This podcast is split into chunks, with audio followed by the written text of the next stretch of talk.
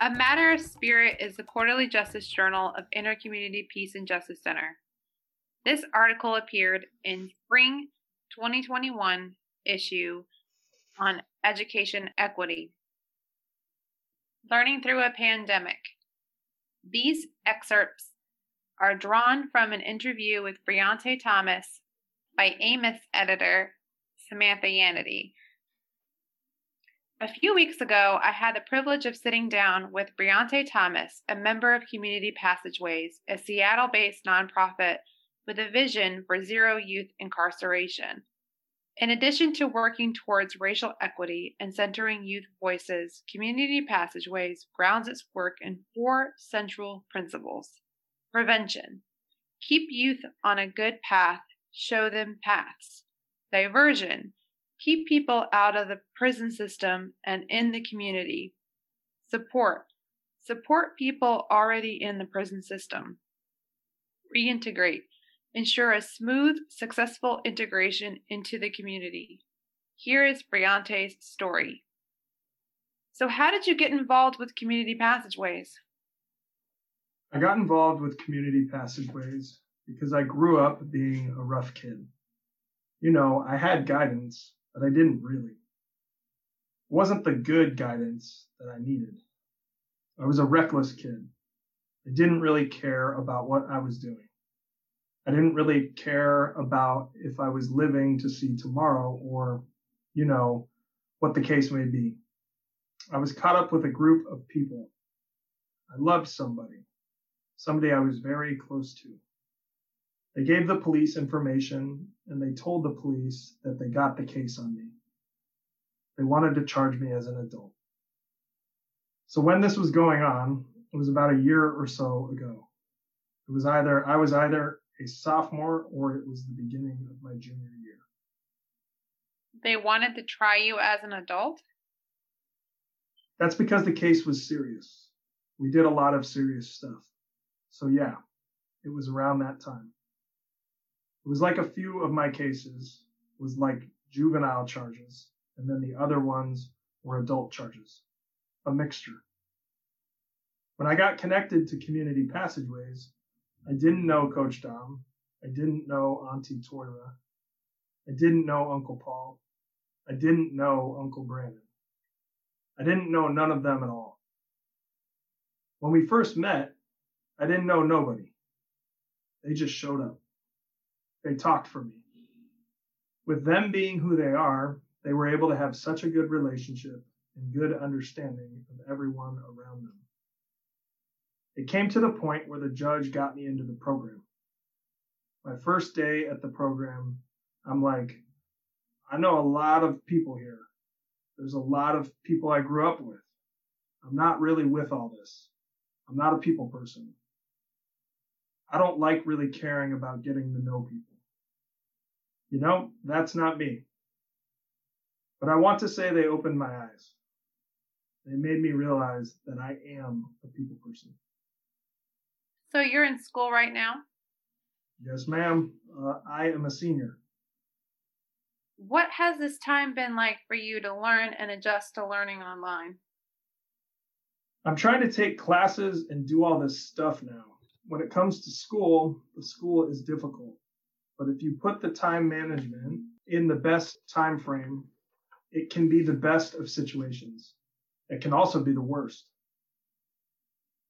What has been the challenge during this time, adjusting to being online as opposed to being in person?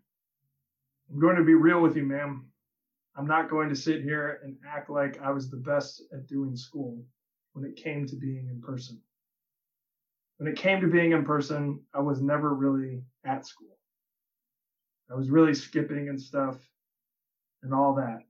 And that's not the best thing, you know?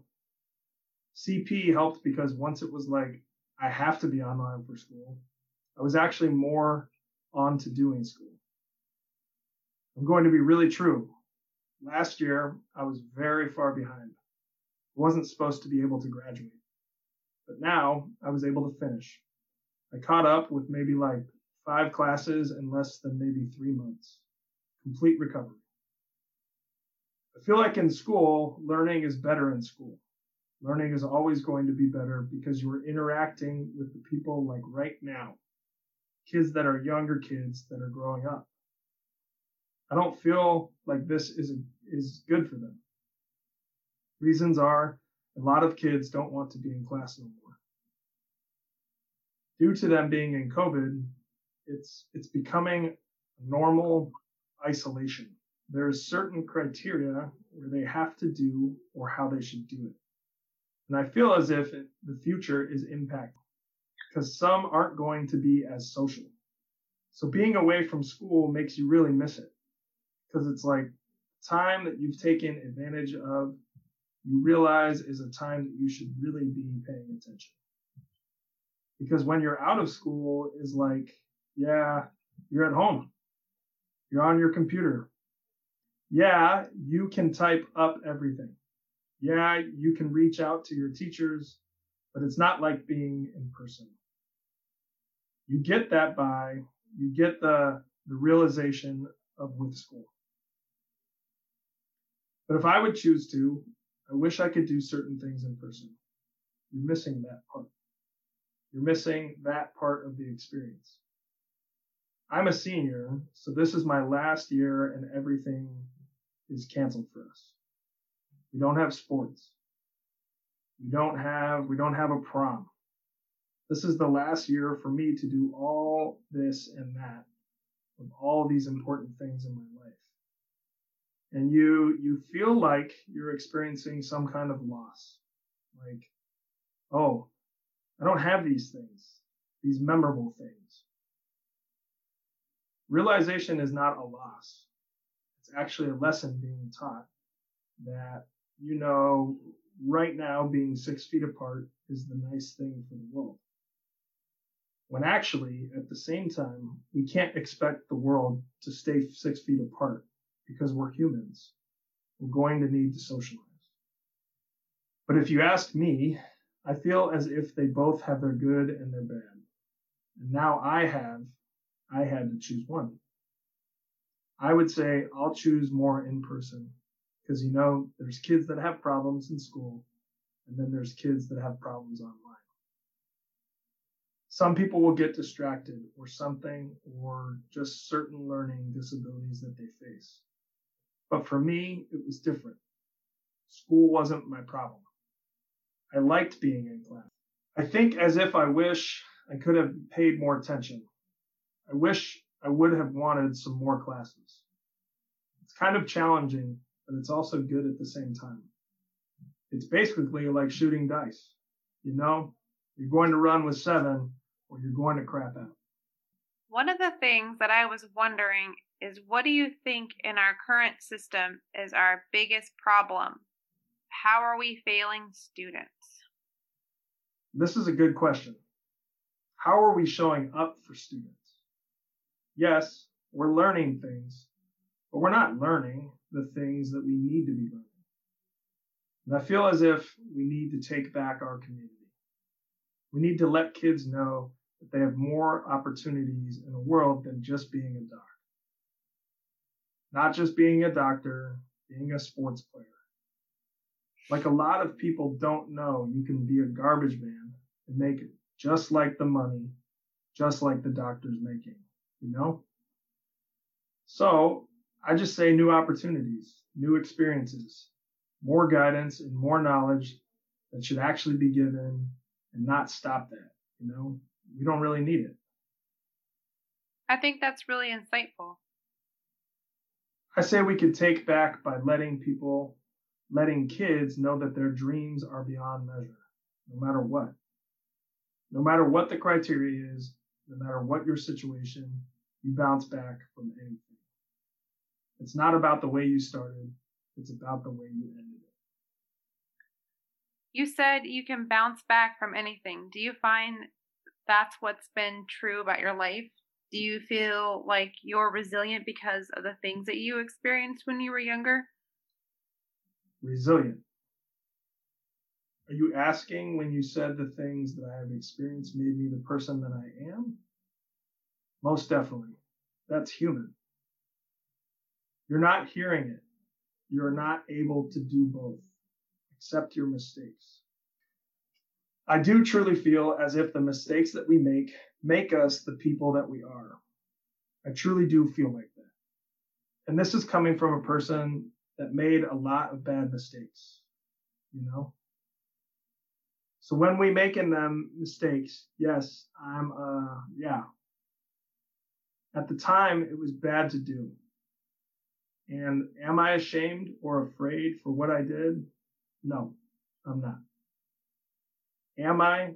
Do I feel bad at times? I do. I shouldn't have done it. I was very wrongfully. But if I didn't make that decision, if I didn't make the move, I wouldn't be who I am today. And sometimes mistakes are the greatest teachers. So, how do you think our society or a larger society can center young voices? Society can help young voices take back young voices. And when I take when I say take back young voices, I'm not talking about take back their rights, take back to speak. When I say take back young voices, put young voices back in your hands. Teach young voices new knowledge. Take back the guidance to lead them the right way for more empowerment. More models, less villains. Growing up, we didn't have a lot of a lot of role models. We looked up to the villains. That's what we looked up to, and that's that's the truth. It's sad, but it's the truth. So give people something they can look for. If you were to give a message to the younger generation about younger people, what would you want them to take away from all of us? I feel as if we can make a change in this world by making our change within ourselves, making a change within others around us. And as we're making changes within others around us and within ourselves, try to feed each other the best positivity. I'm going to be real with you growing up right now. There's a lot of trauma. There's a lot of PTSD. A lot of younger youth and a lot of older youth are going to experience the worst that they ever experienced in life. Right now, reasons are due from COVID, due to just personal danger, just doing a life situation. You let me change within you to help us change into a better way. So basically, we rely on each other to change. You're changing and growing together, not by yourself. Yes, but not just growing by ourselves, because once again, the older people have more experience in life. About the 50 to 70 year olds, to be honest, it's not what I would want them to know. I will actually want to know what I can know from them. I would want to understand their process, and I would want them to understand my process. But something that I would tell them really is that just because we're misunderstood doesn't make us the worst, which is lacking, and we just need healing and process. Yes, I, I think that's the biggest misunderstanding. There's this generational wisdom in youth and in aging, and that is something that is shared between us. Community passageways, four focus areas. Teach individuals and communities how to respond to trauma and conflict through restorative justice practices and healing circles. Provide an alternative to the educational and juvenile justice systems that disproportionately punish Black and Brown youth. Create innovative approaches to leadership and development for young adults. Connect organizations and agencies to partner, collaborate, and share services for advancement of young adults. Five youth protective factors individual, youth's self esteem, high intelligence, resilient temperament, positive social orientation. Family, parental supervision, positive relationships with family members, opportunities and reinforcement for pro social involvement. Peer, pro social peers, parents' positive evaluation of peers. School, commitment to school, bonding positive relationships with teachers, aspirations and expectations to go to college, reading and mathematics scores, opportunities and reinforcement for pro social involvement community, opportunities, and reinforcement for pro social involvement. For more information, see communitypassageways.org.